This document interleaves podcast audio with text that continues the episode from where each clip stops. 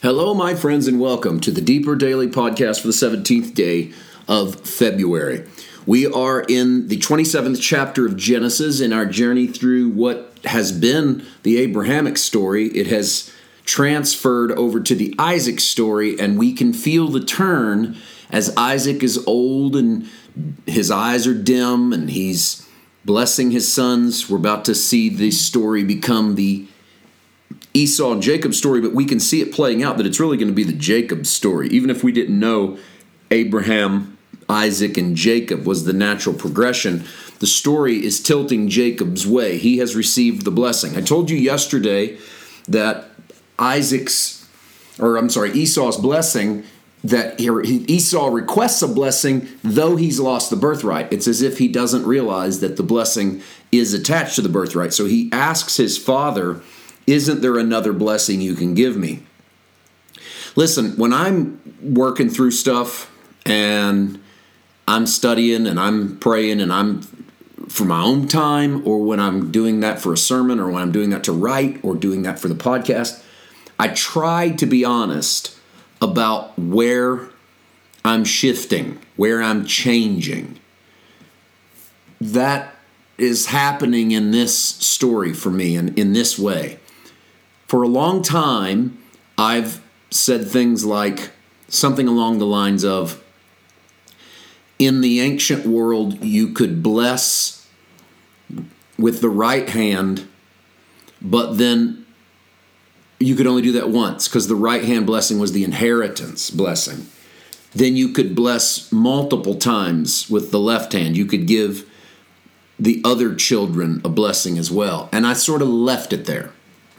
And that's not wrong, but that's also take not taking into account that I'm pulling that portion of the story from later in the history instead of earlier in the history. What I mean by that is I'm giving you the way Jacob blessed his sons before he dies. He blesses Manasseh and Ephraim. He blesses all of his children. He crosses his hands over his grandkids to put a firstborn blessing on the younger and a and an inferior blessing on the young, on the older sort of as a way of repeating his own journey. We'll get into that as we get to that story. And I've sort of left that there like this is how it works. Well, it didn't really make a lot of sense when you filter that through Christ because if Christ put the firstborn blessing on us, then who's the second-born blessing on? You know, God crossing his hands so that you and I, the undeserving, can receive. Um, the temptation there is to say the Gentiles come in after the Jews, therefore the blessing, the, the right hand blessing goes on the Gentiles instead of Israel. But again, that's that's keeping God's blessings inside of race, and I don't think the new covenant promotes that. I think to get to the bottom of this, we go farther back into the history. We go back at least to this moment in Genesis 27 when Esau says to his father, Don't you have a blessing you can give me? Now, we've assumed that when Isaac prays over him in Genesis 27, verses 39 and 40, that what he's doing is giving Esau a second born blessing, a little lesser blessing. But listen carefully. Have you one blessing, my father? Bless me also, my father. And Esau lifted up his voice and wept. And Isaac his father answered and said to him, Behold, your dwelling shall be of the fatness of the earth and of the dew of heaven from above. By your sword you shall live, and you shall serve your brother, and it shall come to pass when you become restless that you shall break his yoke from your neck.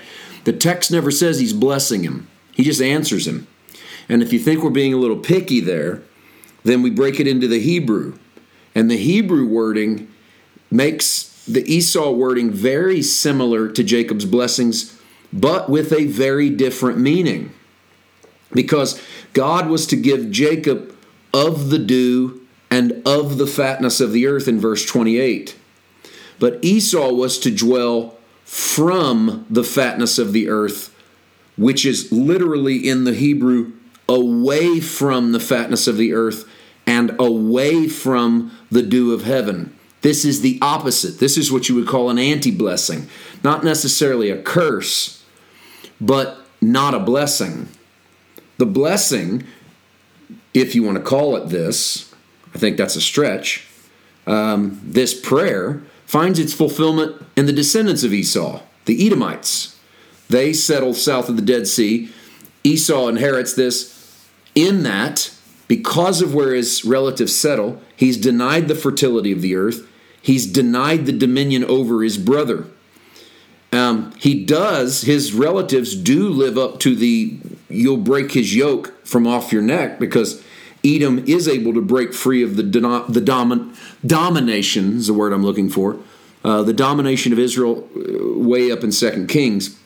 Also, Herod the Great, that comes along later as we get into the New Testament, he's an Edomite. But notice that there's no real blessing here. Your dwelling is going to be away from the fatness of the earth. Your dwelling is going to be away from the dew of heaven. You're going to live by the sword. What does Jesus say about the man who lives by the sword? You know the answer.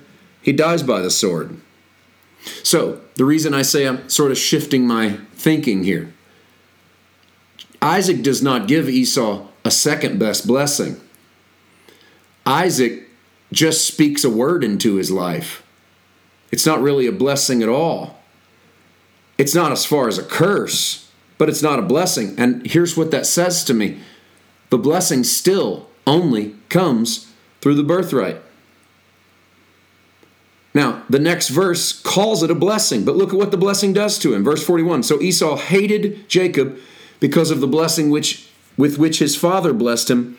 And Esau said in his heart, The days of mourning for my father are at hand. I will kill my brother Jacob. You could say that the blessing he's speaking of there is the one Jacob received, not the one he received. But what happens to Esau is that he decides to kill his brother. This will lead Rebekah to protecting Jacob and sending him away to go and find a bride. And we'll, we'll work on that a little bit in chapter 28. But what a what a word today. It just confirms something we started talking about yesterday. The blessing of heaven comes through the birthright. There's no second best blessing. So don't fall into this th- trap thinking that oh God has blessed me, but it hadn't been God's best because I haven't done this or that. You're the firstborn. You are a son, you are a daughter. You receive of his fullness. As John would say in John 1, we have received of his fullness grace for grace. So I say, grace to you. Join me tomorrow as we start 28 in the book of Genesis. See you then. God bless.